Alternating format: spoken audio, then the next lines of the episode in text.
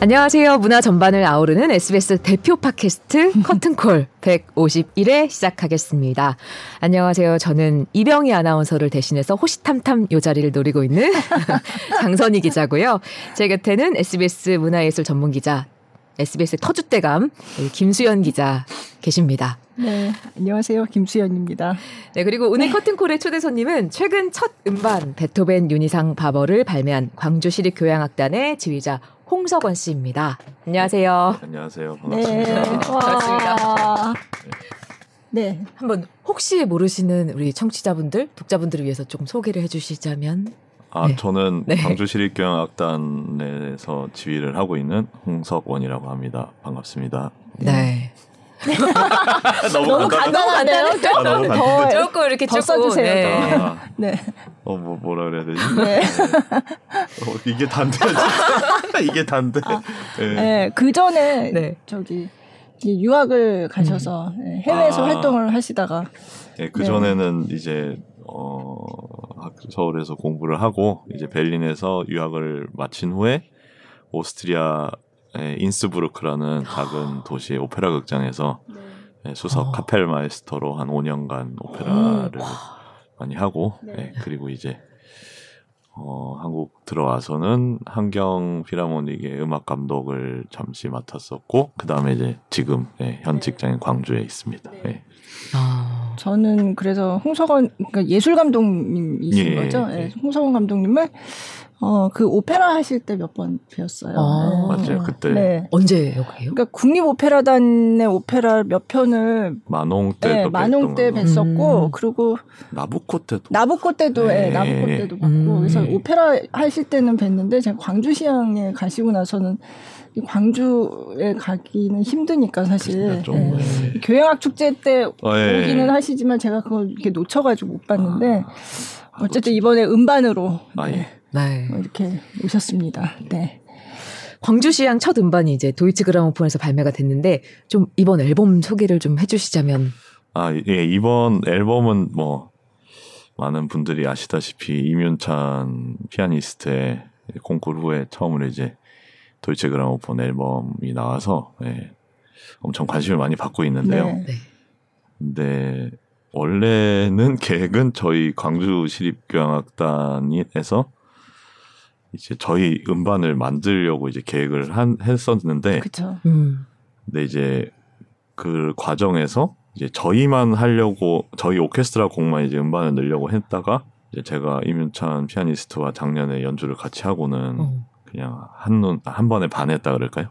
반한 후에 어 녹음 작업을 같이 해보면 어떻겠느냐. 어. 그냥 콩쿨 전이어서 이제 지금 같이 이렇게 막 슈퍼스타는 아니었을 때라 조금 더 과감히 물어볼 수 있었던 음. 것 같아요. 어, 근데 네. 또 이면찬 피아니스트께서도 흔쾌히 너무 좋다고 해주셔서 네, 그건 이제 작년 말쯤에 이제 이거를 네. 추, 아. 하기로 추진했었는데 뭐 다 아시다시피 6월 이제 방클라이번 콩쿠르 우승한 이후에는 이민찬 피아니스트에 대한 관심이 폭발적으로 증가하면서 덩달아 이 음반도 이렇게 관심을 받게 됐는데 네. 이런 건 솔직히 생각 못 하고 다 그죠. 네. 순서상으로는 그게 먼저인데. 네. 네. 근데 이제 이렇게 되면서 관심을 가져주셔서 너무 감사하긴 했는데 한편으로 좀 부담도 됐죠. 이제 아.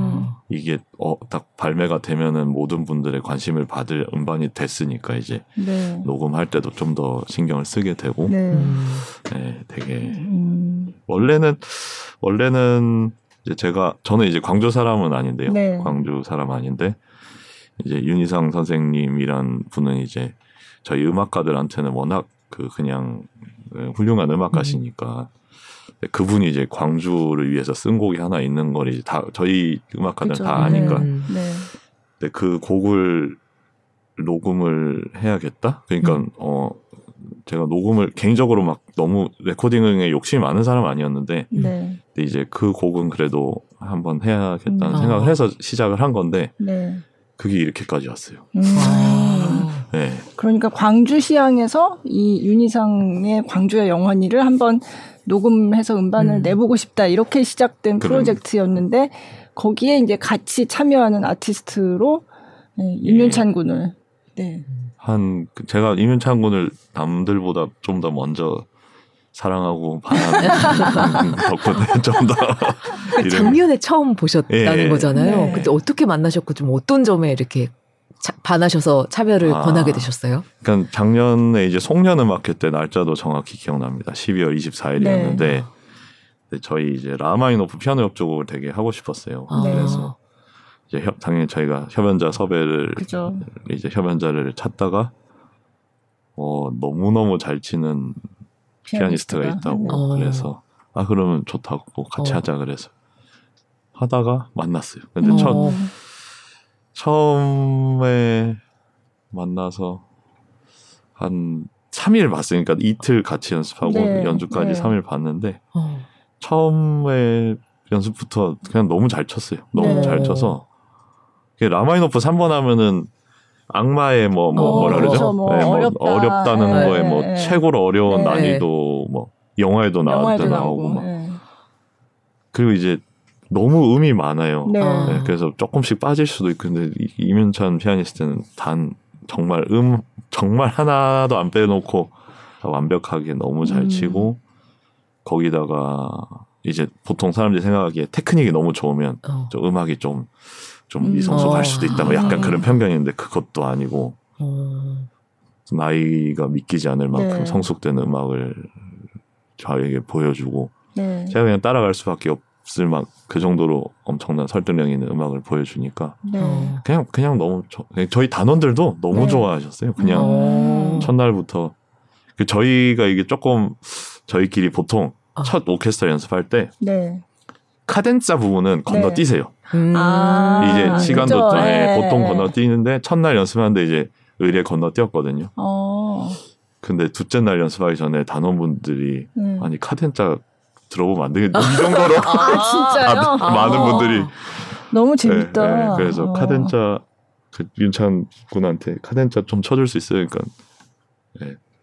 해준다 그랬죠. 아. 맞힐 수 있다 그래. 그렇죠. 카덴자는 오케스트라는 사실 쉬는. 네, 카덴자라는 네. 게 이제 오케스 협주곡 있을 때 오케스트라는 쉬고 솔로가 혼자 자기 기량을 네. 이렇게 네. 돋보이게 하는 그런 부분인데 그 오케스트라랑 같이 협연하는 게 아니니까 저희는 연습할 때는 시간, 시간 절약하려고 네. 건너뛰는데 그거를 한번 들어보고, 들어보고 싶다고 다른 분들이 다 많은 분들이 아, 그러셨어요. 네, 그래서 아. 저도 들어보고 싶었는데 네. 어 잘 됐다. 한번 네. 쳐, 네. 와 다들 막 그냥 이러고 봤어요. 네. 아, 그렇군요. 연주 때도 뭐 네. 네, 그게 지금 말씀을 하셔가지고 그런데 이게 네. 네. 사실 이민찬 군이 그 방클라이번 콩쿨에서 결선곡으로 쳤던 거잖아요. 아, 라프마니프 3번이. 네. 그 약간 콩쿨 나가기 전에 예행 연습 같은 그런 느낌도. 그런 것도 네, 네. 있, 없지 않아 네. 모르겠어요. 그건 이제 네. 윤찬 군이 더 잘 알 텐데 그냥 저희는 그런 거 뭐 별로 그죠? 신경 안 쓰이고 저희 연주가 중요한 거니까 그죠? 이제 같이 너무나 즐거운 예, 제가 뭐 다른 어 이렇게 그래서 한번 말씀한 적이 있는 것 같은데 제가 어, 이렇게 순해 보여도 기, 기가 기가 센 편인데 아, 네, 네. 네, 연주 때 기로서 웬만한 분들한테 눌리지 않는데 음. 윤창군 기가 좀 빨리더라고요. 아 진짜요? 어, 그래요? 그래서 아. 아. 젊어서 다른가? 막 이러면서 저도 나름 젊은 지휘자인데 네, 네, 네. 네. 그 당시만 해도 아직 30대 지휘자였는데 아, 그 당시만 1년, 1년 사이에 40대가 됐어요. 아, 네. 네. 네. 그런데 어, 그래도 저보다 뭐 한참 네. 네, 한 20살 가까이 어린 그래서 힘 그런지 모르겠는데 음, 아, 네. 엄청난 에너지로 네. 저를 근데 임윤창 군도 제가 이제 기자 간담회 이 음반 발매 간담회를 갔다 왔는데 그 얘기를 했어요. 그 자리에 계셨지만 어 임윤찬 군한테 광주 시향에 대해서 이제 얘기하는 대목이 있었는데 어. 딱 그랬거든요. 라프마니노프가 좋아하는 어 오케스트라가 필라델피아였는데 음. 필라델피아 오케스트라인데 자기한테 광주 시향이 마치 라프마니노프한테 필라델피아 같은 그런 위치라는 거예요. 자기 오. 마음속에 깊이 자리 잡고 있다. 이렇게 얘기를 했어요. 너무 네. 고맙고. 네, 네. 네. 너무 저도 감동받았죠. 네. 네. 어, 그래서, 오, 저건 진짜 최고의 찬사인데. 네. 네. 그때 했던 얘기가 첫 리허설 때부터 음. 이렇게 이런 스피릿으로 이렇게 연주하는 단원들은 처음 봤다라고 네. 임창 군이 얘기를 아. 하더라고요. 그래서 그래서 그 스피릿이라는 말을 사실 제가 이거를 음, 어떻게 설명을 뭐 사실 영어를 말한 거잖아요. 네. 그래서 이거를 자막을 쓰는데 이걸 네. 어떻게 해야 되나 그리고 약간 고민하다가 네. 그냥 스피릿이라고 더 이상 뭘 어떻게 할 어. 그럼 그걸 뭐 영혼을 혼신의 힘을 다해서 그 조금 뭐, 뭐. 한국말로 직역하기가 네, 쉽지 않은 좀 어려운 음. 말인데 그래서 그 스피릿 그게 뭐예요? 진짜 그 여쭤보고 싶었어요. 네. 저는 뭐 굳이 번역을 하자면 혼이 담긴 연주라고 네. 표현하고 싶은 건데, 네. 근데 이제 그저 그 연주자들이 얼마나 이 연주하는 거에 대해서 성의 진심과 성의를 다해서 연주하느냐가 네. 되게 중요하다고 저는 생각을 하거든요. 네. 근데 저도 이제 광주시향 처음 와서 딱 느낀 게 어, 이분들은 조금 뭔가 진짜 뭔가 더 실어서 하시는구나. 혼을 아, 더 담아서 하시는 그런 느낌이 느끼셨어요? 조금 더 예, 다른 저 음. 제가 뭐 광주 시향뿐만 아니라 한국의 대부분의 시향과 작업을 해봤는데 네. 좀 특별한 그게 음. 있었거든요. 근데 그게 그게 임산군도 느꼈나 봐요. 느낀 예, 것 같아요. 예. 예. 그래서 그런 단원들은 처음 봤다 이렇게 얘기를 어. 했거든요. 네. 뭐 저, 저는 너무 기분이 좋고 네. 네, 저희 시향 선생님들도 기분 좋아하실 텐데 네. 네. 어떻게 말을 잘하든지 너무 감사했어요.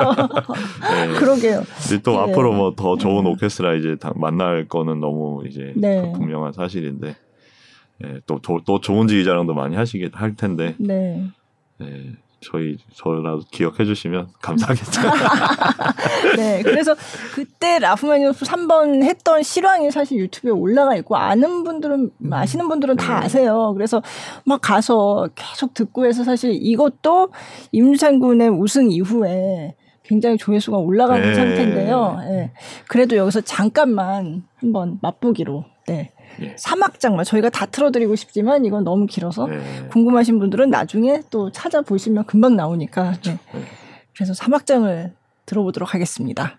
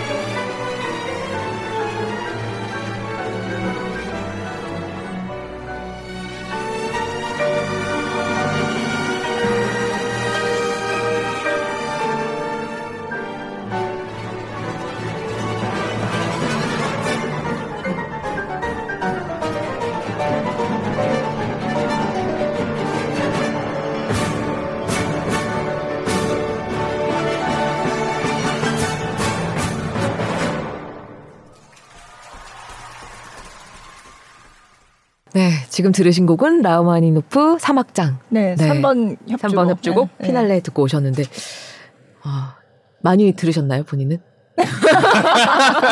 아 예 저는 네, 네. 저희 제가 한 연주는 네. 많이 보면서 아~ 어떻게 하면 더 잘할 수 있을까? 아, 아, 저는 근데 제가 방송한 거를 다시 보기가 너무 쑥스러워서 못하겠는데 민망하거든요. 아, 네. 저도 좀 봤을 때, 어, 네. 좀 괜찮았다 싶은 연주는 자주 보고, 어. 아, 이건 좀 아니다 그러면 안 보고. 어, 이거는, 이거는 괜찮은 연주예요? 아, 그럼요. 아, 여러 번 보셨겠네요. 네, 여러 번. 네. 네. 뭐가 제일 좋은가요? 아, 이 연주에서? 네, 네. 그냥 피아니스트가 너무 잘 치고 또 음. 저희도 거기에 맞춰서 어느 정도 support를 잘한 것 같아서 네. 어. 그 시너지 효과 그다음에 음. 에너지 같은 게 너무 잘 드러나서 음. 네, 즐겨보는 영상 중에 하나입니다. 네. 네. 즐겨보는 영상. 제가, 제가, 제 영상을 즐겨본다는 게 네, 저를 보는 게 아니라 임윤찬 피아니스트의 음악을 아, 보는 네. 걸로 하겠습니다. 아, 네, 네.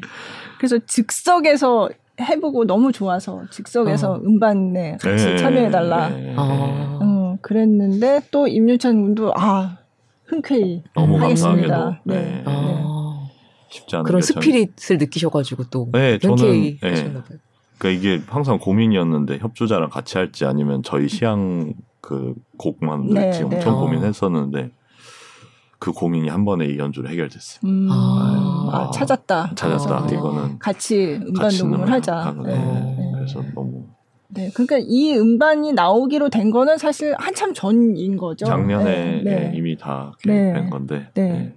네. 음, 그런데 이제 이게 이제 임윤찬 군의 우승 이후에 이제 굉장히 관심을 받는 프로젝트가 돼서 결국은 이제 도이치 그라모폰 그렇죠. 네. 네, 레이블을 달고 이렇게 네. 나오게 됐는데 어 음반 작업하면서 좀 얘기를 좀 들었으면 좋겠거든요. 그리고 이게 또 시방을 가지고 만든 음반이잖아요. 네, 네. 그래서 어떻게 준비는 어떻게 하셨어요?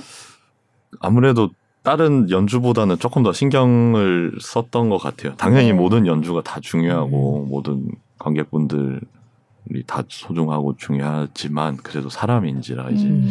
녹음을 한다 그러니까 조금 더 신경을 그쵸. 쓰고 어. 조금 더 인텐시브하게 연습을 한 느낌도 있고 네. 그리고 저희가 10월 8일에 통영 연주를 녹음을 했는데 네. 이제 10월 6일에 광주에서도 한번 같이 연주를 아, 했거든요. 네. 같이 한번 하니까 조금 더 호흡을 음. 서로 더 잘 알아갈 수 네. 있었고 7일 날 그리고 또 엄청난 리허설을 같이 많이 아, 하고 네. 그래서 뭐 6일도 이미 광주에서도 정말 좋았어요. 정말 음. 좋았는데 이제 8일은 뭐라 그럴까요? 6일은 처음 만난 사람하고 뭔가 이렇게 약간 설레임이랑 이렇게 눈치 네, 눈치 뭐뭐 네. 뭐 약간 뭐라 표현하죠? 그런 게 좀 그런 매력이 있었다면 예, 네, 그다음에 8일은 너무 잘 아는 거죠. 음. 그러니까 아. 호흡 하나하나까지 이제 저는 어떻게 하는지 다 파악된 상태에서 하는 거니까 아. 조금 더 편한 마음 그리고 조금 더 더 즐겁게 놀 수 있게 해줬다 그렇게 표현해도 될까요? 네, 그런 네. 그런 느낌으로 좀 했던 것 같아요. 그러니까 음. 음. 이민창 군의 장 제가 봤을 때 도피아니스트의 장점이 오케스트라가 하는 그 음악을 받아서 이렇게 교감을 네, 네. 되게 너무 잘하는 것더라고요. 네. 그래서 어. 저희가 어떻게 연주하느냐에 따라 이렇게 리액션이 또 달라지는 게 느껴지니까 어. 너무 너무 좋았어요. 정말 어. 그걸 화면으로 보는 입장에서도 느껴지더라고요. 아, 예. 호흡한다는 느낌이. 네, 그죠. 진짜 예. 같이. 음. 이게 이제 뭐 저는 거의 못 만나봤지만 어떤 협연자분들은 오케스트라가 뭘 하든 자기 거 치고 네. 그냥 그런 분들도 있다고 하시더라고요. 네. 근데 이민찬 피아니스트는 같이 하는 그 같이 작업하는 네. 앙상블 하는 능력 또한 네. 천재적이더라고요. 네. 네. 네. 근데 6일하고 그러니까 광주하고 통영도 또 달랐다 이렇게 말씀하셨잖아요. 예, 예. 그 간담회 때. 예. 그게 좀 전에 말씀하신 그런 처음 만났을 때 그런 느낌과 뭐 이런 이런 차원에서의 다른 거였나요? 그런 그런 걸 수도 있고 그 저, 네. 그건 진짜 말로 설명하기 조금 네. 너무 저도 너무 힘든 일인 것 같은데 약간 8일 공연이 아무래도 조금 더 자유롭게 했다 그럴까요? 음. 서로를 더 잘 아니까 네.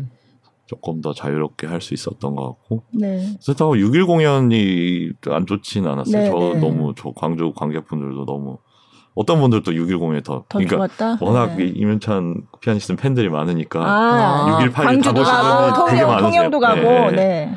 네. 어떻게 어, 티켓팅, 성, 어떻게 티켓팅 성공했는지 모르겠는데 네, 대단한 분들이십니다. 네, 그런 분들 네. 이렇게 어. 말씀 들어보면 어떤 분들은 통영이 좋았다, 모든 강릉이 아. 좋았다 다 말씀 다르더라고요. 네. 네. 사실 라이브 연주라는 게 그래서 또 매력이 네, 있는 것 같기도 해요. 네. 네. 항상 똑같은 거는 없고. 없어요.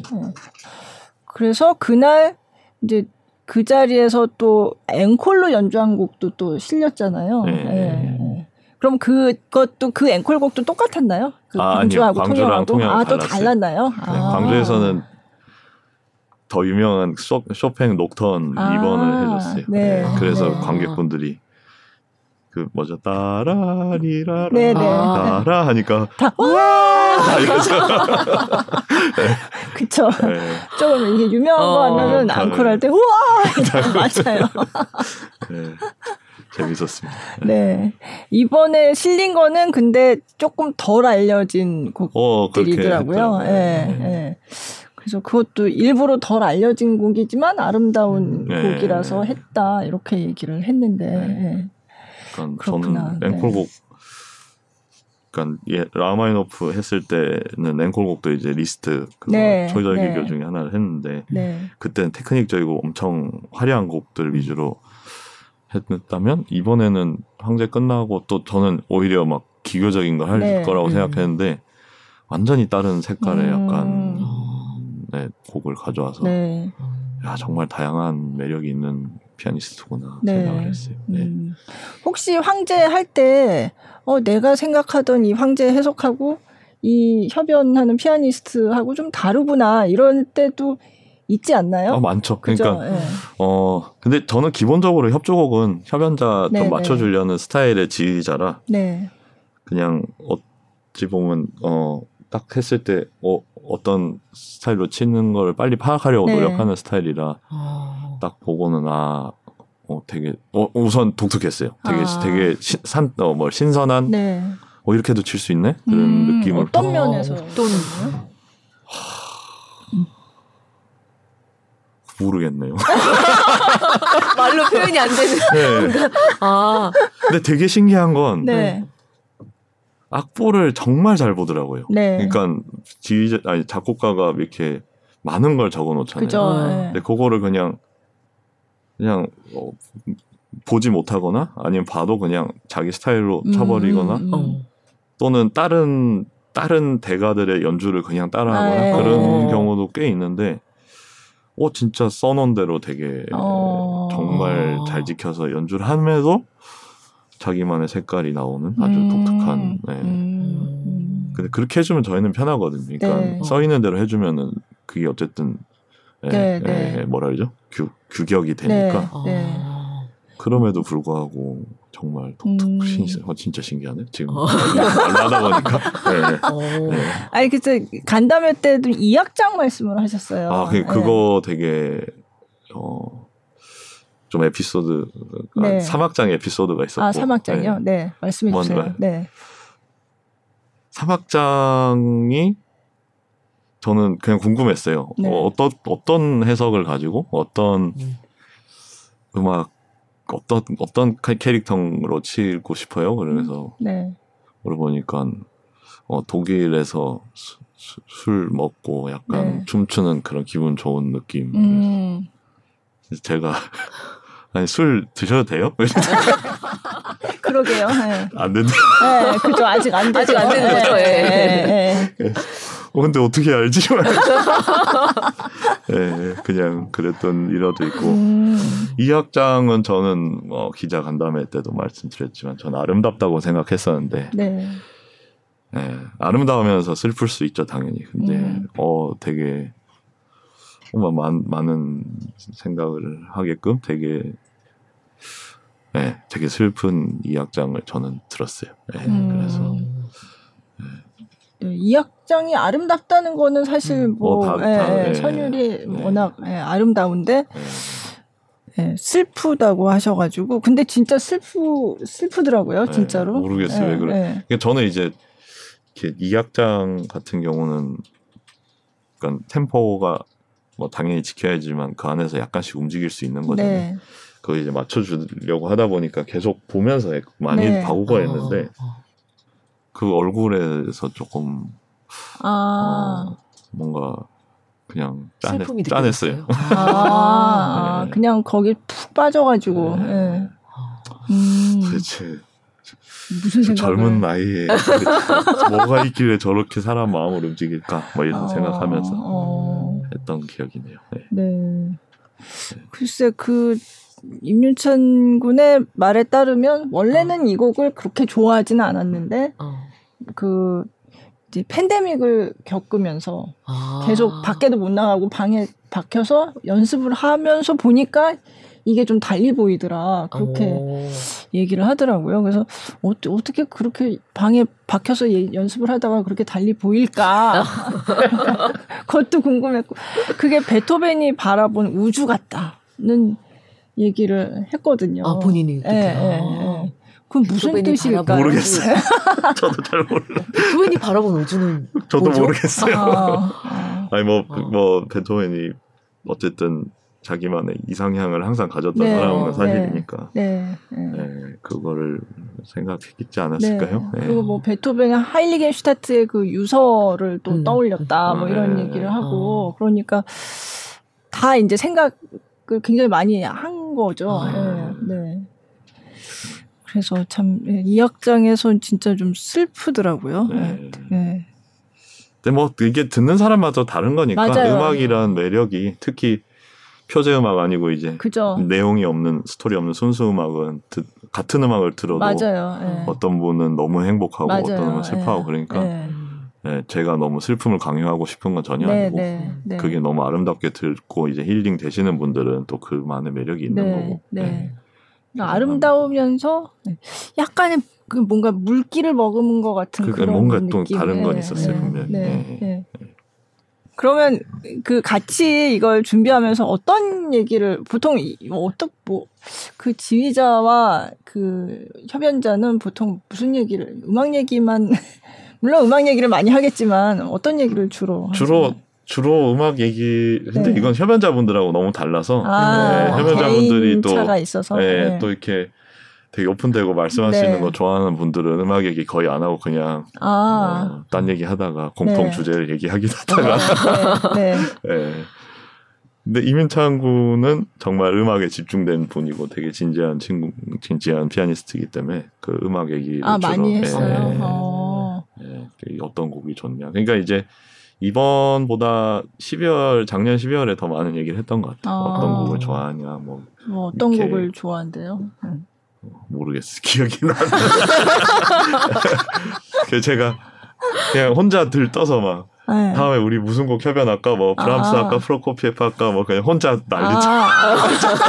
그, 네, 이윤창 피아니스트는 어떻게 뭐 기억할지는 모르겠는데 아. 저 혼자 흥분해요. 네. 그랬던 아 기억이 그때 있고. 너무 좋으셨구나. 아, 그거는 달랐어요. 네. 네. 좋았어. 네. 아, 그렇구나. 이 앨범을 그래서 제가 오늘 가지고 나왔거든요. 네. 그래서 제목이 베토벤 이상 윤희 윤희상 바보 이렇게 네. 같이 이, 이 장면은 뭐 언제 찍힌 사진인가요? 아 표지 네, 사진은 네, 표지 예. 앨범 표지 저희 사진. 리허설 도중에 네. 옷을 보면은 리허 연주곡은 아니고 예, 예, 리허설 도중에 여기 어떻게 할까 뭐 이렇게 음, 의견 음. 나누다가 네. 예, 우연히 찍, 네, 잘, 찍힌. 잘, 어, 근데 우연히 찍힌 거 치고 너무 화보처럼 잘 나왔어요. 이게 사진들이 다. 잘, 잘 나온 건 여기다 시작해. 좀 많이 찍으셨고요. 아, 네, 네, 그죠. 이것도 그 그러면 다 보니까 다 연습할 때 찍은 예.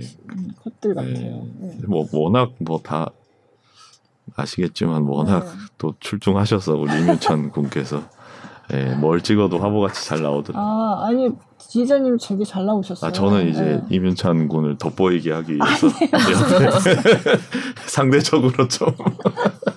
네. 네. 무슨 말씀? 네.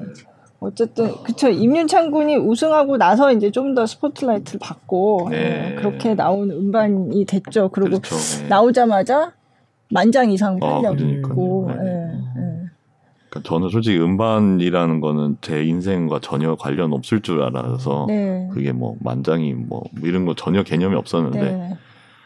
지금 실물 음반으로 네, 만장 이게 아, 대단한 네. 거더라고요. 네. 그래서 네. 야 진짜 네, 뭐 뿌듯도 하지만 뿌듯도 했고 당연히 근데 이제 이윤찬 음. 피아니스트의 또 인기와 그 네.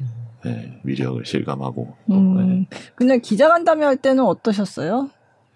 그냥 소감이. 저는 이제 그런 거 처음에 그러니까 인생에 그런 거 해보려고 생각도 못했는데 그렇게 네. 하니까 그냥 그냥 신기했고. 네. 근데 이제 혼자 했으면 뭐 좀 긴장하고 그랬을 텐데 또 워낙 이민찬 피아니스트랑 같이 이렇게 뭐 그냥 너무 반가우니까 네. 그냥 하다 보니 네. 즐겁게 잘. 음. 네. 아 이렇게 클래식 음반이 이렇게 관심을 가질 수 있다는 거에 대해서 음. 그냥 뭐 제가 하고 뭐 이민찬 군이 하고 그걸 다 떠나서 네. 그냥 그 자체가 좀 감사한 시간이었던 것 같아요. 네. 그러니까 아무래도 클래식 하면 아직도 좀 거리감을 느끼시는 분들이 음. 많은데 그 그럼에도 불구하고 이렇게 관심을 받았다는 거에 대해서 그냥 되게 뿌듯하고 기분 음. 좋았던 시간이었던 네. 것 같아요. 네. 네. 이번 앨범에 윤희상의 광주여 영원히도 수록이 됐잖아요. 예, 예.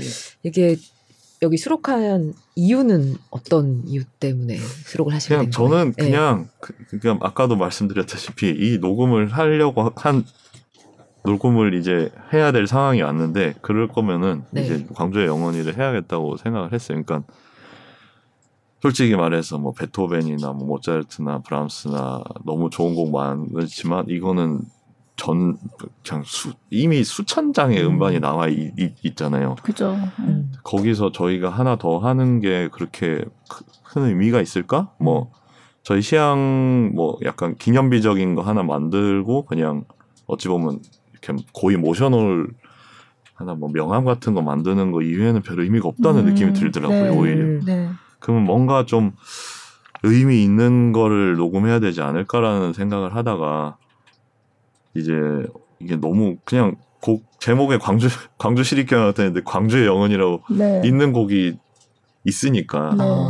그거를 이제 해보겠다 뭐 음. 생각했죠. 근데 그러니까 작곡가들이 제, 그냥 그 곡 제목에 어느 도시를 넣는 일이 거의, 거의 없어요. 네. 그것도 이제 전 세계적으로 인정받는 대가 소위 말하는 대가 작곡가들이 이렇게 넣는 일은 거의 없는데 네.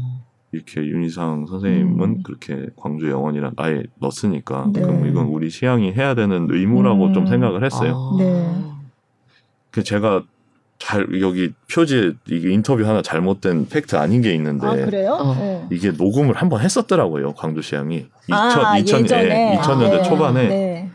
근데 이제 저도 그래서 나중에 알았는데 그게 이제 비, 비매품이죠. 그냥, 아, 그냥 네. 네. 일반에 파는 네, 게 아니라 그냥 약간 그냥, 저, 예. 소위 이제 소장, 기념품처럼 예, 예, 그 제가 몰랐던 거에 대해서는 네. 반성을 하고 있고.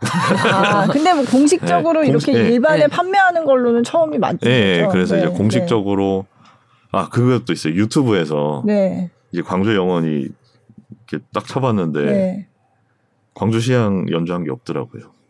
아 이건 좀 아니지 않느냐. 음. 딱 유튜브에 딱 광주 영원이 치면 그래도 광주 시립교향악단이 해야 되지 않을까? 네.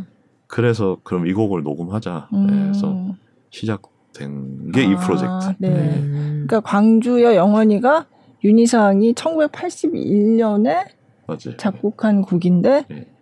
광주 민주화 운동 때 희생된 이들의 넋을 기리면서 예. 그래서 이제 쓰여진 곡이라고 맞죠. 돼 예. 있으니까 예. 예. 그러니까 광주시향이 하는 게 조금 더 특별한 의미가 있을 것 같아요. 많이, 많은 의미가 있는 것 같아요. 그러니까 네. 저도 소위 타지에서 이제 네. 잘 모르는 상태에서 이렇게 광주 시립교향악단 취임을 하고 이제 단호 선생님들하고 이제 좀 대화할 기회가 생기면은 네. 이제 조금 저희 좀 윗세대 선생님들은 다 경험을 하신 분들이더라고요. 네. 그러니까 직접 말씀을 해주시는데 실제로 그 예, 광주 민주화 운동 예, 때 그때 그, 자기 예. 어렸 그때만 중고등학교 뭐 네. 초등학교 때 얘기를 해 주시는데 어 이게 다르더라고요. 그냥 네. 미디어를 통해서 들었을 음. 때랑 그냥 직접 경험하신 분들 얘기를 들을 그러니까 어떤 생각이 드냐면 그 경험하신 분들이 이 곡을 연주하는 거랑 네. 그걸 경험하신 분들은 진짜 광주에만 네. 계세요. 그냥 저처럼 미디어로만 어, 이랬겠거니 음. 하고 한 거랑은 이게 음. 소위 말한 그 스피릿이 다를 네. 수밖에 없을 것 네. 같다는 생각. 네. 딱딱 딱 연주를 하면은 또 다른 그게 뭔가 약간 그 투쟁 뭐 음. 너무 너무 정치적인가 뭐 약간 음. 그런 그런 기운이 확 와요. 딱 음. 이제 그, 그 그러니까 이제 완전히 다른 제가 감히 말씀드렸던 거 네. 저희 시향보다 잘할 수 없다는 거는 네. 그, 그 네. 거기서부터 오는 그쵸. 것 같아요. 네. 전 세계에서 음. 이 곡을 광주 시향보다 더 잘하는 악단은 없을 것이다 이렇게 네. 말씀을 네. 하셨어요. 네. 그러니까 저희 이거 조금 또 여담인가 조금 네. 뭐 어떤 현악기 한 부분이 있는데 정말 단선율로 제, 그러니까 제가 공연장에서 느끼기에는 거기 한스러운 영이 우리 공연장을 어... 이렇게, 이렇게, 돌아다니는 듯한 그런 선, 바이올린이 선율을 네, 네. 하는 데가 있는데 근데 음정이 미묘하게 다 안 맞더라고요 우리가. 어... 근데 그러니까 더 이게 더 한스럽고 아... 더이더 배. 이게 제가 생각했을 때 내가 만약 벨린필이나 뭐 빈필이나 이거 하면 이거를 이런 음정을 못 만들 텐데 혼자 이런 음... 생각한 거예요. 음... 네. 그렇게 깨끗하게 음정이 나오면 절대 그런 게 안 나오는데 네. 이분들이 일부러 음정을 틀리려고 틀린 게 아닌데. 네, 네. 저 약간 네. 윤희상 그 작품에서 국악 같은 느낌이 들 때가 있거든요. 네, 그죠? 네. 네. 윤희상 선생님이 기본적으로 서양 음악사에서 가장 큰 업적이라고 하는 게 동양적인 사운드를 네. 국악 소위 말하는 우리 국악 사운드를 서양 악기로 구현해내는 네, 걸 네. 가장 큰 그죠. 업적 중에 네. 하나라고 평가받는 분이니까 네. 이게 국악적인 요소가 당연히 들어가고 네. 그런 그런 국악적인 그 뭐 장단이나 또는 그냥 그냥 그 뭐지 아리랑을 불러도 이게 음정이 깨끗하지 않잖아요. 뭔가 그런 그런 거는 솔직히 우리나라 악단만이 할 수 있는 장점이 네. 아닐까. 네. 그래서 이제 뭐 약간 뭐라 그럴까요? 저희 자, 자화자찬 같지만 네. 다른 음반들보다는 저희가 한게 훨씬 네, 네. 좋, 좋게 들리더라고요. 네, 네. 네더 맞게. 그래서 또 그거를 통영에서 아, 예. 윤희상의 고향인 통영에서, 통영에서. 연주했다는 것도 좀 지금 의미가 많은 음반인 건 사실이었죠. 네. 이 게 도이치 그라모폰에서 나온 게 참 저는 신기해요. 저도 저도 신 네. 제가 상상 네. 그러니까 저는 음반을 낼 것도 생각도 못했고 이렇게 레이블이 달릴 거는 네. 딴, 딴 저는 이제 솔직히 녹음보다는 관객들하고 직접 음. 소통하는 거 음. 좋아하는 네. 지자라서 그거는 별 제 저랑 제 인생과는 전혀 상관없다고 음. 생각했는데 사람이 참 모르겠네요. 이렇게 네. 될지 몰랐고. 음, 네. 음. 그래서 함께 실린 게 이제 바버 예, 현을 위한 아가지오인데 예. 이것도 넣은 이제 프로그래밍을 이렇게 하신 의도가 있으실 것 같아요. 그러니까 바버 이 곡이 뭐 작곡 의도는 어떨지 뭐 좀 의견이 있지만 그래도 애도에 많이 쓰이는 네, 곡이거든요. 네. 뭐 제가 알기로는 뭐 미국 대통령 뭐 이렇게 장례식인가 뭐 할 때도 쓰였던 아, 것 같고 네. 네, 등등등 그런 의미로 좀 하니까 그 꼭 광주 민주화 운동 희생자라기보다는 그냥 저도 이민찬 피아니스트 같이 요즘 시대상이 조금 네. 네, 팬데믹으로 희생된 사람도 너무 많고 네. 그리고 요즘 또 뭐 좋은 일은 아니지만 저는 전쟁이 있잖아요 네. 러시아 우크라이나 전쟁 보면서 야 아직도 21세기에 이렇게 네, 네. 사람 말도 안 되고 그게 고통받는 사람들에게 음. 하, 우리 뭐, 뭐 어쩌지 막 이러면서 네, 그냥 네. 네, 뭔가 마음을 함께 하고 싶은 마음에 이렇게 네. 애도의 의미로 넣었는데 음. 그리고 저 저희 제가 또 저희 광주 시립경악단 현악기 분들의 그 독특한 좀 이렇게 애절한 걸 표현을 잘하시는 그런 장점이 있어서 네. 이 곡이 참 잘 맞겠다 해서 음. 넣었는데 예. 네. 뭐 저, 좋았던 것 같아요. 저는 네. 이게 여러 네. 의미로 네, 잘것 음. 같아서. 음. 기분이. 네. 네. 협연곡은 이제 베토벤의 황제인데 네. 음, 만약에 다음에 또 뭔가 할 기회가 있다. 그러면 어떤 곡을 하고 싶으세요? 어... 이번에는 협연을 그러니까 라프마니노프를 했고, 하셨고 네, 지금 네. 앨범 하느라고 또 베토, 이제 네. 베토벤 황제를 했는데 네. 만약에 또 한 번 할 기회가 있다 그러면 어떤 곡을 하고 브람스 2번 하고 싶어요. 아, 왜냐하면 아. 기니까 네, 오랫동안 같이 하고 싶었어. 아. 짧게 아. 끝내지 않고. 아, 브람스 2번은 러닝 타임이에요. 50분 되나요? 아 그렇구나. 네. 이거는 좀 황제는 어 벌써 끝났어 이런 네, 느낌이 네. 조금 있어요. 네. 네. 근데 황제도 짧은 작품이 아닌데 거의 네. 40분 가까이 되는 작품인데도 워낙 이렇게 빨려들게 치다 보니까 음. 짧은 느낌이 있는데 아. 네, 브람스 2번은 이제 엄청 긴 네. 곡이라 네. 아긴 곡으로 좀 더 오랫동안 같이 연주를 하기 위해 또 프랑스 이 피아노 협奏 2번이 너무 어, 려운 곡이라 네. 너무 어. 려운 곡이라 웬만한 네. 피아니스트는 또 소화할 수 없는 곡이라 음. 진짜 음. 잘 그리고 이제 또 그것도 있으니까 브람스 피아노 협奏 2번은 피아노와 오케스트라 거의 대화하는 거거든요. 아, 네. 이, 이런 황제 같은 경우는 물론 대화하지만 독주 부분이 조금 더 돋보이게 네. 하는 곡인데 네. 그런데 그러려면 이제 협주 협연자 분이 오케스트라를 정말 잘 이해하고 반응을 잘 해주셔야 되는데 음. 그런 것도 워낙 탁월하기 때문에 네. 네. 음. 네. 그러고 싶. 네. 네. 지금 앨범이 나온 지는 얼마 안 됐는데 예. 뭐 조금 달라진 게 있어요. 이 앨범 나오고 나서 뭐 좀. 어, 저는 뭐 네. 별로 네. 달라진 건 크게 없고 네. 그냥 그냥 연락 많이 안 됐던 분들에게 종종 연락 오는 거 어떡하냐 그러면서 뭐 그 정도고 근데 저는 또 이제 일상으로 돌아와서 네. 예, 이제 저희 제가 항상 하는 연주 실황 연주 준비하면서 예, 예, 또, 또 이제 정신 차리고 해야죠. 예, 네. 예. 어, 그럼 이쯤에서 한 곡 더, 예, 들어보죠. 어떤 네. 곡을 들어볼까요? 예, 저희 광주시립교향악단이 그때 이윤찬 피아니스트와 라마미노프 3번 했을 때 네. 이제 2부에 했던 곡인데 예, 무소로그스키의 전람의 그림이란 곡 중에서 피날레 장면 제목은 키우의 문. 네. 아, 음. 이게 어떤 의미가 담긴 거죠? 키우의 문이라고 하면? 그러니까 이게 그림을 무소로그스키가 자기 친구가 음. 그린 그림을 보고 이제 그 그림마다 표현을 한 곡인데 네. 네. 이제 키우의 문이라는 그림을 보고 이제 작곡을 한 곡이. 네. 아. 예전에는 키예프라고 그렇죠. 네. 불렀던. 네. 이제 네. 예, 전쟁 이후에는 네. 키우라고 하죠. 우크라이나 우크라이나식 발음으로 들어보시죠. 네.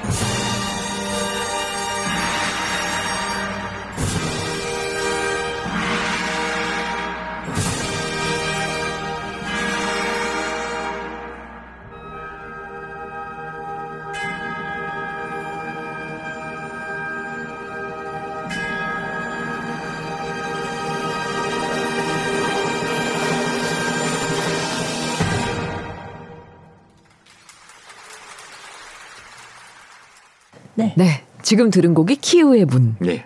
네. 듣고 왔습니다. 음. 이번 앨범 일단 내셨는데 대중한테 이 앨범이 좀 어떤 의미였으면 좋겠다. 뭐 이런 바람이 좀 있으세요? 우선 가장 큰 거는 네. 그냥 클래식 음악을 좀 더 좀 더 가까이 접, 접할 수 있는 그런 음. 대중적인 음반이 됐으면 네. 좋겠고, 음.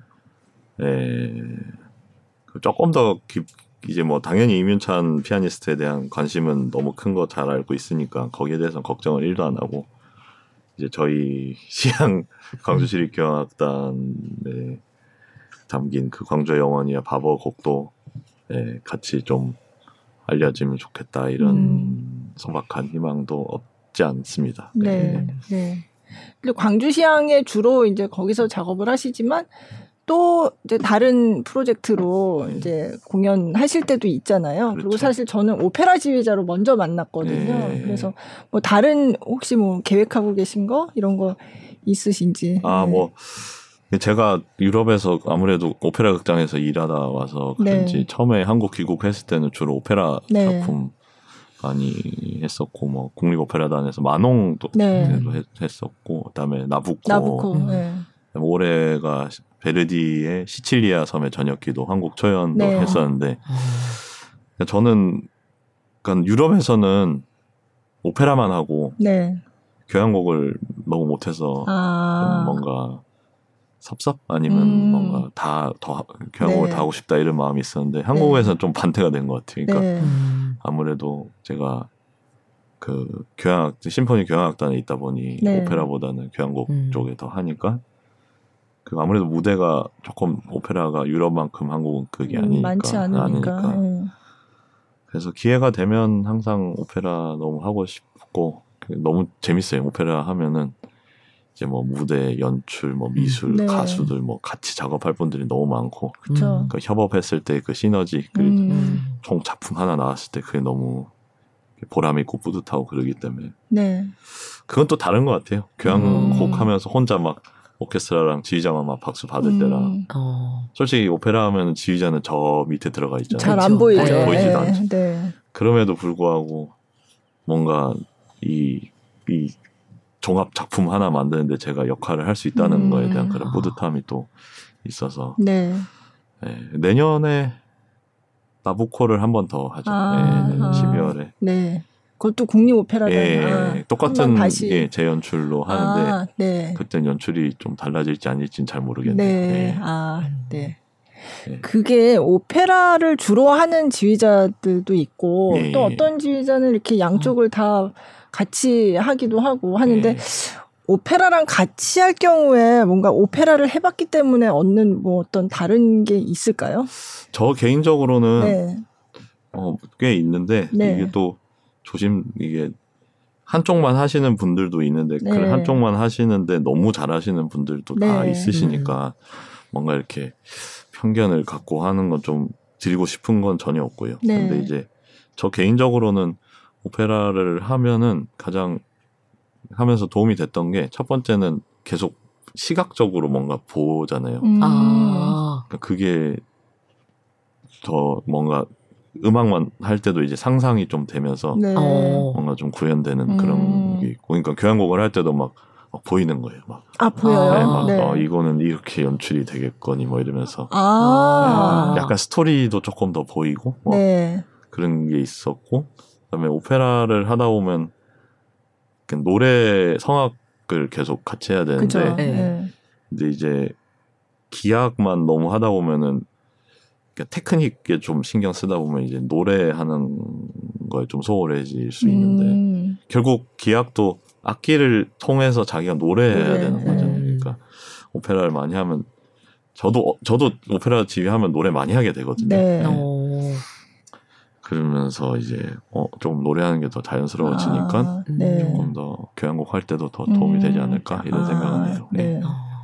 네. 그럼 이번에는 뭐 어떤 그림이 보이셨어요? 임유찬 님이랑 협연할 때랑 아아 뭐 그건 잘 모르겠고 광주의 영원히 할 때는 네. 너무 이게 적나라하게 아, 어느 정도 네, 표현된 뭐 뭐 뭐 그 군중들이 행진하는 장면 이렇게 네, 써 있기 때문에 네. 아. 그 다음에 뭐 포탄이 총알이 날라오는 음. 장면 이렇게 네. 다 이렇게 표현 그런 거는 뭐 그냥 아, 또 저희가 네. 이제 미디어로 봐왔던 그런 영상들하고 그쵸, 계속 섞이면서 네. 네. 그런 공감각적인 심상이 네. 계속 네. 오는 거죠. 아. 그런 심상을 떠올리시면서 또 그 막 조율도 하시고 네 그렇게 돼요. 그 무대 위에서는 진짜 어떤 생각을 하세요? 그냥 저는 네. 연주할 때는 조금 네. 뭐 맞고 안 맞고 이쪽 그건 이제 연습 잘 돼 있으니까 대부분 네. 그냥 맡기고 제가 약간 연기자가 된다는 느낌? 음. 그러니까 연극 배우? 어. 네, 좀 심지어는 저는 단원분들한테 종종 연기자가 되시라고. 아. 네, 그러니까 어떤 의미에서요? 그러니까 그런 거죠. 예를 들어서 뭐 제가 저번 주에 토스카를 했는데 첼로가 막 고통소녀 비올라랑 막 고음에서 고통스러운 선율 하는데 그게 자기 애인이 고문 당하는 음, 거를 네네. 보면서 괴로워하는 네. 소리. 그러면은 그 첼로 하시는 분들이 그걸 자기 뭐 애인이든 남편이든 어. 그게 고문당하는 걸 상상하면서 좀 괴로움을 음. 느끼는 거랑 음. 그냥 그냥, 그냥 하는, 거랑 너무 달달달 달라요. 아, 그, 그런 의미에서 연기. 네. 아. 뭔가 좀 조금 더 애절을 하고 좀 막 하는데 어떤 네. 어떤 분이 남편이 고문 당하면 너무 기분 그래갖고 좀 웃겼다고. 아 근데 저도 왜 공감이 되죠? 왜 이래요? 기쁨의 전율이 이렇게. 아니 근데 네. 토스카의 그 장면을 알면은 좀 아, 너무 어, 너무 너무, 너무 어. 그렇긴 하 진짜 거기는 막 진짜 피나고 막 죽기 직전 가는데 어. 그냥 그런 애 피는 안 났으면 좋겠어요. 제가 다 노래해야 되니까. 그런 아. 질, 네. 아. 네, 그런 의미에서 연기를. 아, 네, 아. 네. 그러니까 뭐 예. 광주의 어머니도 이제 진군하는 장면인데 그건 음. 진짜 이게 팔을 쓰면서 약간 진군하는 아, 네. 본인이 한다고 생각하고 하시는 거랑 음. 단순히 약보 보고 음표를 걷는 거랑은 아. 차이가 많이 나니까. 음. 네. 음, 그런, 그렇구나. 네. 그런 부탁을 드리고. 네. 네, 다행히 다 잘 해주시, 네. 다잘 따라와 주셔서 아. 네, 믿고 와 주셔서. 음. 근데 베토벤의 황제 같은 거는 그런 게 뭐 표제가 있지는 않잖아요. 그렇죠. 예, 네. 예. 그, 래서 그, 런 음악이 어찌 보면은 더 해석하기 어려울 수도 있죠. 그렇죠. 네. 너무 예 해석의 다양성이 너무 열려 있으니까. 네. 아. 오페라나 이렇게 광주영원이 같이 표제 음악들은 어. 딱 그건 그거예요. 아, 슬픈 아, 곡이고 네. 기쁜 곡이야. 음, 근데 네. 황제 이학장 같은 경우는 아름다울 그쵸. 수도 있고 슬플 수도 있어. 음, 그런 거에서 그쵸. 이제 네. 네. 삼악장도 아까 뭐라고 그러셨죠? 임윤찬 군이 어, 뭐 독일에서 뭐술 뭐 마시고 네. 뭐 이렇게 그런 충곡 같은 네. 그런 그렇게 생각할 수도 있고 또 다른 사람들은 또 다르게 네. 해석할 수도 있고 그러니까 너무 네. 다르기 때문에. 네. 그래도 저는 저만의 그건 다 만들어는 와요. 그 스토리텔링은 다 오는데 음. 그렇게 들릴 수도 있고 아닐 수도 있고 그거는 또. 음, 음. 또 매력이 아닐까 생각하고 네. 있습니다. 근데 베토벤 피아노 협주곡이 여러 곡 있는데 이 중에서도 이제 황제가 굉장히 유명하잖아요. 네. 네.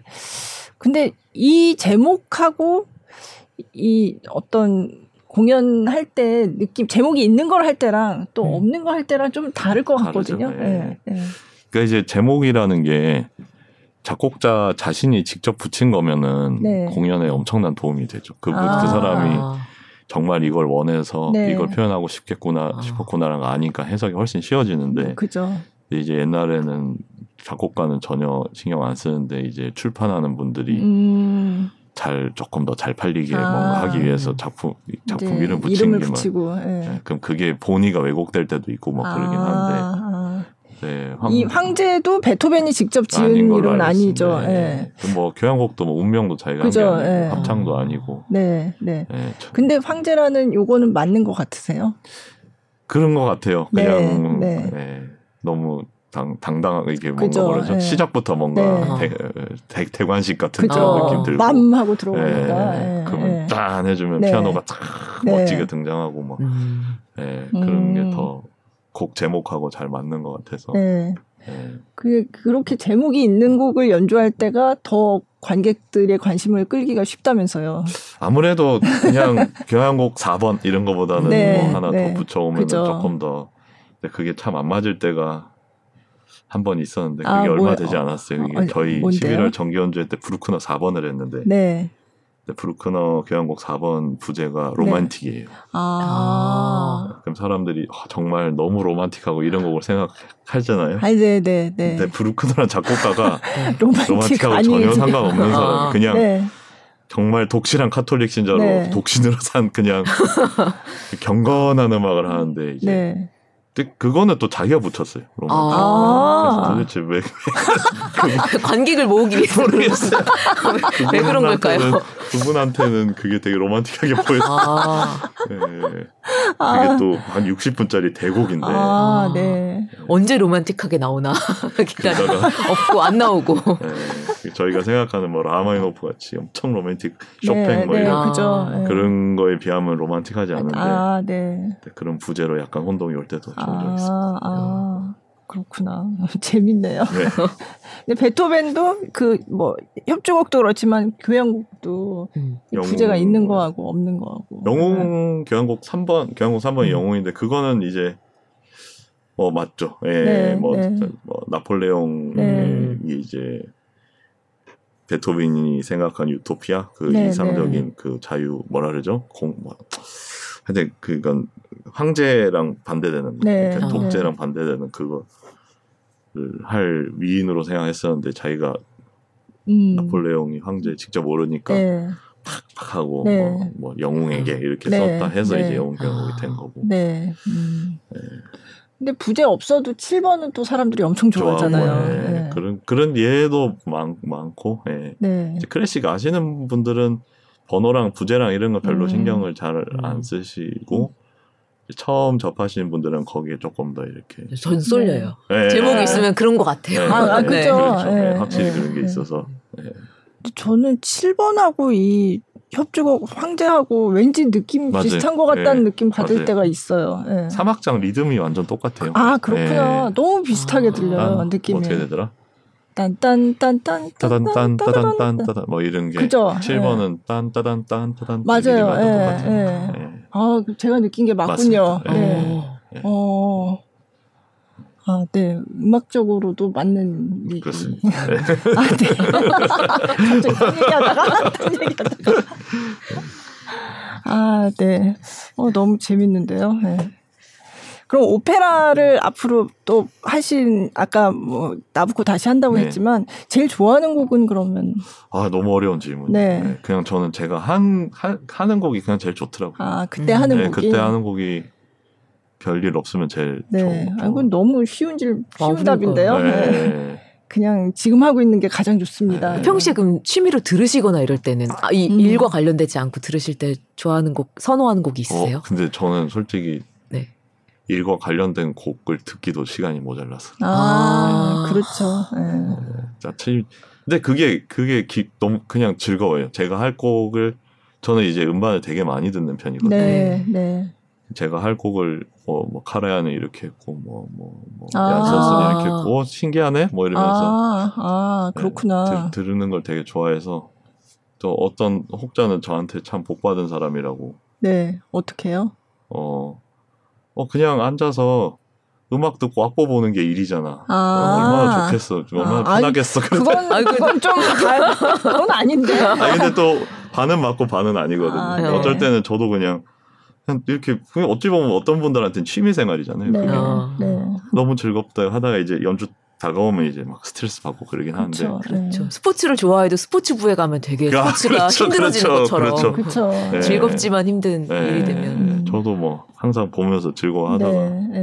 네. 그럼 요번 음반을 녹음하기 전에는 그렇게 다른 그 악단이나 지휘자가 한 거를 들어본 게 있으세요? 네, 뭐 유튜브에 있는 거 조금 네. 들어봤는데, 네. 어 그냥 아 그분들한테는 좀 죄송한 말씀인데, 아 이거보단 잘할 수 있겠다. 황제는요? 황제는 뭐 워낙 많, 뭐 너무, 너무 많아서, 많으니까. 예, 예, 황제는 네. 안 들었어요. 아, 네, 네. 그러니까 이제 제가 옛날부터 많이 들었던 곡은 이제 잘 안 듣고 네, 네, 네. 이제 새로 하는 곡들 많이 들어보는데 음, 음. 그 이제 저희는 또 새로운 레퍼토아 찾아야 되니까 그죠, 네. 그냥 네. 시간 날 때는 또 완전 안 해본 곡들 네. 계속 들어보고 그러거든요. 음, 네. 이번 음반을 개인적으로 점수를 매기면 저는 그냥 네. 100점? 그냥 너무 뿌듯하고 만족하고 네. 음. 솔직히 녹음 작업이 쉽지 않은 작업인데 네. 그냥 고된 작업인데 음. 네, 부담도 엄청 크고 네. 네. 그걸 무사히 잘 끝났다는 거에 그냥 음. 네, 기분 좋습니다. 네. 네. 광주 시향의 앞으로의 계획이나 비전 같은 게 있다면? 그러니까 어쨌든 시향이라는 거는 결국 그 시민들을 위한 단체거든요. 음. 그러니까 네. 저는 광주 시민들이 사랑해주는 단체가 되는 거가 목표고 지금도 많이 사랑해주시고 음. 이제 거리두기 끝나서 관, 모객이 좀 힘들 줄 알았는데 그래도 거의 항상 어. 채워주시고. 어, 네. 네. 근데 이게 참 클래식 관객들이 제가 봤을 땐 제일 무서운 분들이세요. 공연 한두 번 안 좋으면 어. 다안 와요. 아. 어, 공연 왜 이래? 뭐 그러니까 아. 그러지 않게 실망 안 드리려고 노력해서 음. 네, 공연 오실 때마다 뭐 어떻게 기분 좋게 가실 수 있게 그렇게 하는 게 첫 번째 이자 거의 맞음. 네, 그게 음. 그게 단 것 같아요. 그래 이렇게 뭐 녹음하고 이게 저희 광주시를 더 알리는 뭐 그런 것도 의미 있는 너무 의미 있는 네. 일이죠. 브랜드를 가치를 올리는 건 너무 네. 중요한 일이지만 그래도 결론은 저희가 그 존재 이유가 그거니까. 네. 네. 관객 관객을 위해 있으니 관객이 계시니까 저희가 존재하는 네. 거니까 그분들을 네, 광주에서는 광주 시민을 위해 열심히 지휘하고. 네. 개인적으로는 그럼 어떤 꿈이나 저요? 계획이나. 저는 방송 용어는 아닌 것 같은데. 네. 뭔데요? 얇고 길게. 왜그 방송 용어가 아. 닙니까 저도 얇고 길게 모토로 세고. 네. 아. 네. 네. 그러니까 오랫동안 꾸준하게 네. 활동하면서 건강 네. 너무 너무 당연한 얘기인데 네. 건강하게 그냥 가족들 다 행복하고 건강하고 제가 좋아하는 곡하고 좋아하는 분들하고 지 계속 음. 활동하면서 관객들이 또 저의 음악을 사랑해 주시면서 음. 그냥 예, 많은 곡 지휘해보고 싶어요. 네. 네. 네. 아, 그리고 그때 이제 음반 간담회 때 마지막에 또 하셨던 말씀이 이 음반이 그냥 우리들만의 힘으로 나온 게 아니다. 아, 아, 그 맞아요. 말씀 하셨던 게 좀 기억에 나거든요. 그러니까 그게 네. 원래 미리 말씀드렸어야 되는데 네. 뭐그 착오로 인해서. 네. 네. 아니 그게 그러니까 제가 이 음반 딱 이렇게 처음 봤을 때 뭐 다뭐 뭐 여러 가지 생각이 들었지만 어 한국 다 한국 이름인 거예요. 어, 딱 네. 보면 네. 물론 베토벤 선생님, 뭐 네. 박원 선생님 어, 대단하시지만 그렇죠. 여기 네. 윤찬님, 광주 심포니 오케스트라, 석원홍, 음. 그다음에 어. 이상민, 예, 뭐 이러니까 네, 네. 아 이거는 그냥 소위 말해 한 명의 슈퍼스타가 나와서 그냥 음반 내는 게 아니라 음. 그냥 저희 대한민국에서 이제 클래식 음악이 이제 뭐 역사가 짧잖아요. 네. 당연히 서양에 네. 비하면. 근데 참 불모지였는데 네. 그때 참 옛날 1세대 선생님들부터 이게 음. 토대를 꾸준히 닦아 오셔서 그게 쌓이고 쌓이고 쌓여서 이제 만들어진 네. 그런 음. 반이지 그냥 그냥 함부로 나온 음반이 아닌 음, 거. 네. 네. 그때 제가 간담회 때 이제 저희 가족 얘기를 좀 했는데 네, 뭐 저희 저는 이제 지휘를 제가 막 음악적 영감에서 시작한 사람이 아니고 이제 저희 작은 레조보님께서 하라고 해서 이제 시작한 아, 사람이니까 이강숙 네, 이강숙 총장이 네, 이제 네. 돌아가셨는데 작년에 네, 네. 그분이 이제 저를 지휘를 시켜주셨고 아, 언제부터 하신 거예요 그러면? 제가 중학교 때 협연을 한번 했거든요. 취미 아. 그러니까 이건 또 저희 어머니 약간 디스하는 건데 어머니가 무슨 생각이신지 모르겠는데 네. 전공 안 하는데 네. 협연 한번 해보고 죽어야 된다 그래서 협연을 뭐, 뭘 협연? 베토벤 3번 했어요. 예. 아 피아노로. 아, 아, 아, 네네네. 네. 네. 아, 정말 말도 안 되는 얘기. 누구랑 어디 어디랑 협연을 하셨는데요? 예전에 마드리 실내악단이라고 저희 아 마드리 예. 실내악단 들어봤던 것 같아요 예, 예전에. 아 그렇구나. 그 협연을 진짜 왜 했는지 어쨌든 했어요. 네. 어머니 하라 그래서.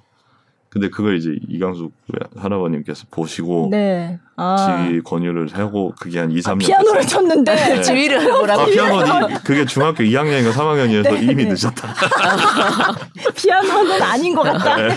아 음악적 재능은 있는데 피아노는 아. 닌것 같다 이러면서 한 2, 3년 꼬셨어요 저를.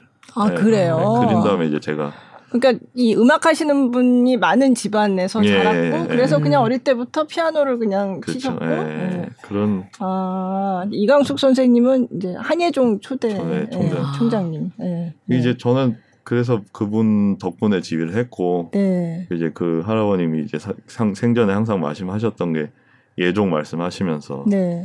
한국에서 이제 유학 안 갔다도 음. 이렇게 한국 교육만으로도 네. 훌륭한 음악가가 나와야 된다는 취지에 이제 설립을 하신 거고 네.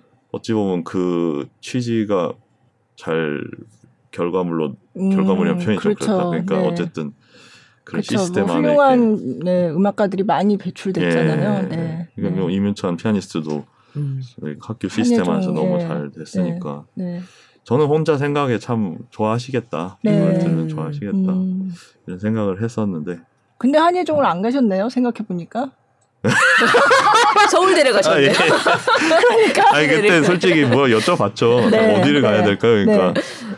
그 저희 할아버지 좀 되게 통이 크세요. 네. 그러니까 뭐 사소한 거에 하나 집착 안 하시니까 음. 너 가고 싶은데 가라 그랬죠. 아. 그때 저는 이제 인문계를 다니고 있었으니까 아, 네. 아, 네. 뭔가 서울대 한 이런 좀 지금 막상 뭐 가보니 뭐 그런데 예 그냥 그래서 갔던 것 아, 같은데 아.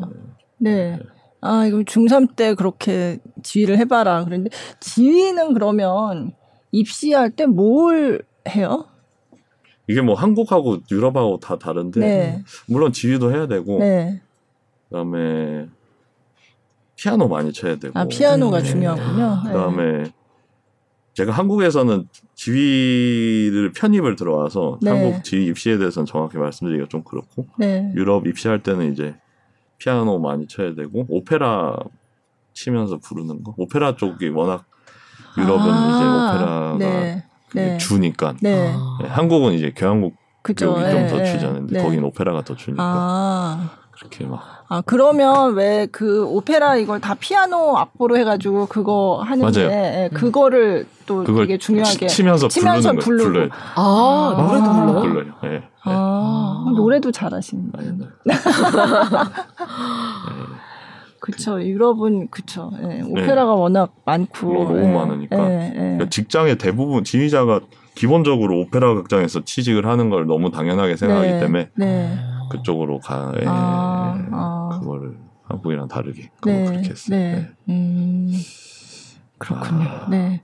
그래서 그런 그 예전, 그러니까 선배님들과 선생님들 네, 그러니까 에 저희 말씀을 하셨던 것그 같아요. 맞아요. 그때. 그러니까 예. 저희 저희 저를 가르쳐 주신 은사님들이 다 모든 음, 임창 군은 또 손민수 선생님 네, 너무 다 네. 해주시고 네, 모든 게 쌓이고 쌓이고 쌓이고 해서 그쵸. 그래서 나온 네. 또 그리고 아 그때 이제 한좀 경황이 없어서 네. 감사의 말씀을 못 드린 아, 많은 또, 네, 좀 네. 말씀하세요, 지금. 아, 지금이요? 네, 네. 또 까먹은 그 네, 네. 아니 뭐 어, 왜, 왜 웃으세요? 아니 우선 뭐 저는 네. 우선 광주 시향 단원 선생님들께 아, 감사드리고 네, 싶고 네. 정말 네. 고생하셨고 네. 그리고 이제 저희 운영 실장님 비롯하여 저희 음. 광주시향 다 너무 support 네. 해주는 덕분에 이렇게 좋은 게 나왔고 그래도 이제 음반 이제 유니버설 예, 용식 상무님께서도 엄청 support 해주셨거든요. 네, 그래서 이- 유니버설 뮤직의 이용식 네. 상무 예, 상무님. 예, 네. 상무, 네. 예, 제가, 제가 틀렸네 발음. 아니요, 맞습니다. 네. 한 번 더 강조를. 네, 강조를, 예, 예. 예, 잘못 들으셨을까봐. 아, 네. 그래서 이제 이렇게 좋은 레이블로 이렇게 네. 발매하게 해주신 정말 많이 도와주셔서 아, 정말 이게 정말 한 명의 힘으로 할 수 없는 그런 그쵸. 음반 네. 작업이란 게 그렇더라고요. 어. 정말 네. 모든 사람들의 피와 땀이 이게 나와서 나온 거니까 네. 참참참 참 전 복받았다 생각해요. 네, 예, 이렇게 네. 많은 분들의 도움을 받을 수 있는 음, 그런 음. 행운을 받은 사람이어서 네. 네. 항상 감사한 마음 많은 네. 분들께 가지고 있습니다. 네. 사실 뭐 콩쿨 전에 이미 임윤찬 군을 미리 알아보고 음. 미리 좀 음반을- 미리 좀 좋아했죠. 그죠. 네. 네. 그래서 이제 같이 이렇게 음반을 녹음해서 약간 지금 말씀하시는데 무슨 수상 소감 같아요. 누구한테 감사하고. 아니 음반 이게 너무 감 그때 말씀 제대로 못 드려갖고 네, 경황이 네, 없어서 네, 네. 또 기회가 된다면 네. 하고 싶었는데 감사합니다. 네. 네. 지금 잘리는 거 아닌가? 아니야, 저희 뭐 그냥 길게 쭉 나가기 때문에 아, 예. 네. 너무 잘 많이 웃으셔가지고 네 오늘 너무 많이 웃었어요. 아, 저, 저, 제가 그렇습니다. 네. 네. 어, 이런 귀한 결과물 음반 저도 꼭 좀 들어봐야겠어요. 네. 네. 네. 혹시 음. 오늘 나와서 어, 난이 얘기는 꼭 하고 싶었는데 왜 안 물어주나 이런 게 있으세요? 아니요. 어. 충분히 말씀하신 것 같아요. 네, 네, 네, 네, 오늘 이야기 너무 우리 한 시간 한 반쯤 말씀한 것 같은데요. 시간 간 줄 모르고 네. 이야기 나눴는데요. 오늘 커튼콜 151에 홍석원 광주 시립교향악단 지휘자 우리 예술 감독님과 함께 했습니다. 오늘 너무 감사합니다. 아, 너무 감사드립니다. 네, 소감 원래 듣는데. 아, 소감 한번 어. 어떠셨어요, 오늘? 네. 아, 너무 처음에는 좀 긴장했는데 네. 이렇게 편하게 잘해 주셔 갖고 네. 또 편집이 있다는 거 이렇게 말씀해 주셔서. 아 근데 저희 편집 그렇게 많이 하진 않습니다. 네. 네. 네. 그래서 마음 편하게 네, 잘해 주셔서 감사합니다. 네. 네. 네. 오늘 잘해 주셔서 저희도 감사합니다. 아, 네, 네 앞으로 계속 또 무대에서도 자주 뵐수 아, 예, 저희 클래식 공연 많이 찾아주시면 감사하겠습니다. 네. 네, 고맙습니다. 감사합니다.